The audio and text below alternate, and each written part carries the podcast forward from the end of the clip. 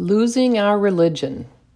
Yesterday, the Facebook overlords threw me in the Zuckerland gulag for 30 days for violating their speech codes by posting the following comment in the comments section of a friend's Facebook page. And I quote myself Some trannies are able to create very convincing skin costumes. Think Buck Angel and it will be much easier for the next generation of trannies who aren't permitted to go through puberty to do so. But right now, most men aren't able to pass as women. End quote. My comment was in response to a post about men who deceive others by masquerading as women. My choice of the terms trannies and skin costumes was intentional, and the reason for those choices was not to insult. My choices are motivated by a refusal to capitulate to the language rules of the trans cult. The left has absorbed the lessons of Saul Alinsky, who wrote in Rules for Radicals that, quote, he who controls the language controls the masses, end quote. Many conservatives, far too many, are allowing themselves to be controlled. There is nothing intrinsically insulting about the term tranny. In fact, it has a long history of use by trans cultists. Wikipedia explains the history of the term, and I quote Trans activists like Justin Vivian Bond and Kate Bornstein, and drag queens such as RuPaul and Lady Bunny, have advocated for use of the term. Bond said in 2014 that banning the word does not eliminate transphobia, but rather steals a joyous and hard won identity from those of us who are and have been perfectly comfortable, if not delighted, to be trannies. At the same time, RuPaul said, I love the word tranny, and that the word was not being redefined by the transgender community, but only by fringe people who are looking for storylines to strengthen their identity as victims. Bornstein said the word was used in the 1960s and 1970s in Sydney, Australia, by trans people as a name for the identity they shared. Cristan Williams reviewed historic uses of the term and found the first published instance in 1983, originating among gay men, and expressed doubt that it originated many years prior to this. In 2017, Facebook's anti hate speech algorithms started blocking posts containing tranny. End quote. Until 2014, the Transgender Erotica Awards were called the Tranny Awards. In order to both enhance their victim status and to erase from the public square any expressions of moral disapproval of cross sex impersonation, the trans cult is attempting to control the language. They seek to control our language in order to control culture by making it impossible to express ideas they detest. They seek to ban words or to determine how terms are used. In Transtopia, pronouns no longer correspond to biological sex, but to feelings about one's biological sex.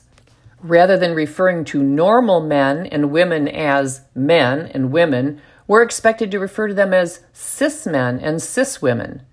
Women are referred to as bodies with vaginas or persons who menstruate. All that leftists need do to win compliance is whine that their feelings are hurt by language they hate and abracadabra, conservatives comply. The term trans woman refers to a man who pretends to be a woman.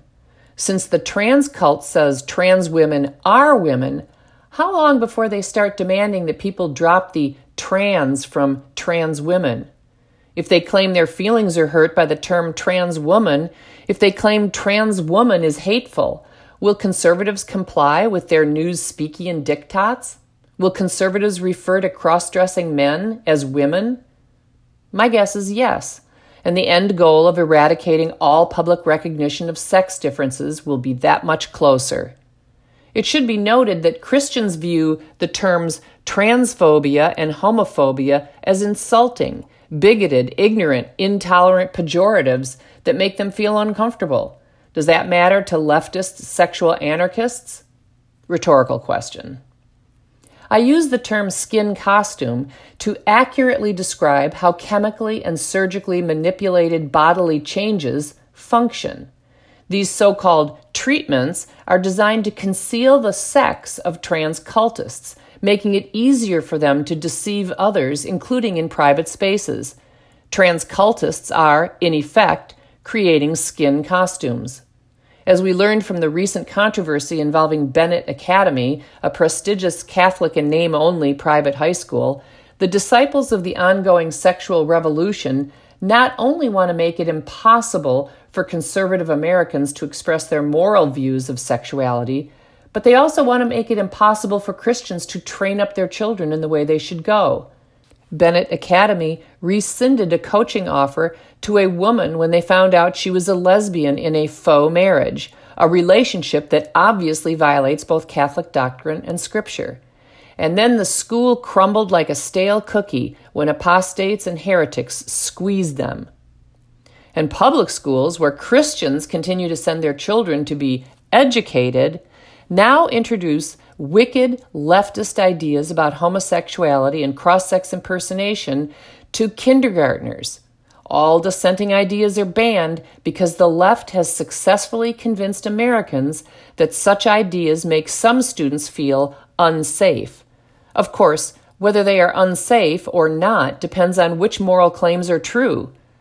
One cannot rationally argue that moral opposition to homosexual acts and cross sex impersonation is hateful or destructive unless it can be proven that God does not exist, that his will and plan for history are not revealed in Scripture, or that Scripture is false.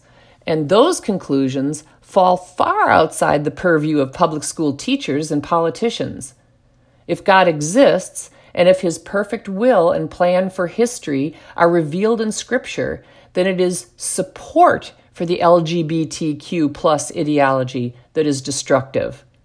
Affirmation and dissemination of the false, socially constructed and imposed LGBTQ plus ideology will result in not only temporal suffering, but also in unimaginable eternal suffering what the LGBTQ plus community is trying to do with laws that require government schools to teach positively about disordered sexuality, with censorship of dissenting ideas, and with news speaking and language rules is to prevent Christian parents from training up their children in the way they should go.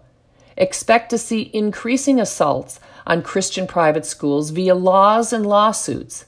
Next, the LGBTQ plus community will come after the accreditation of Christian colleges, both Catholic and Protestant. And then homeschooling will be in its sights. Do not capitulate on even seemingly trivial issues.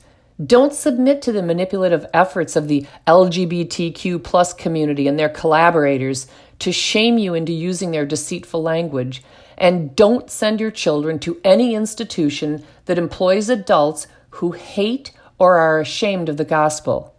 What the left wants is for your children to lose their religion.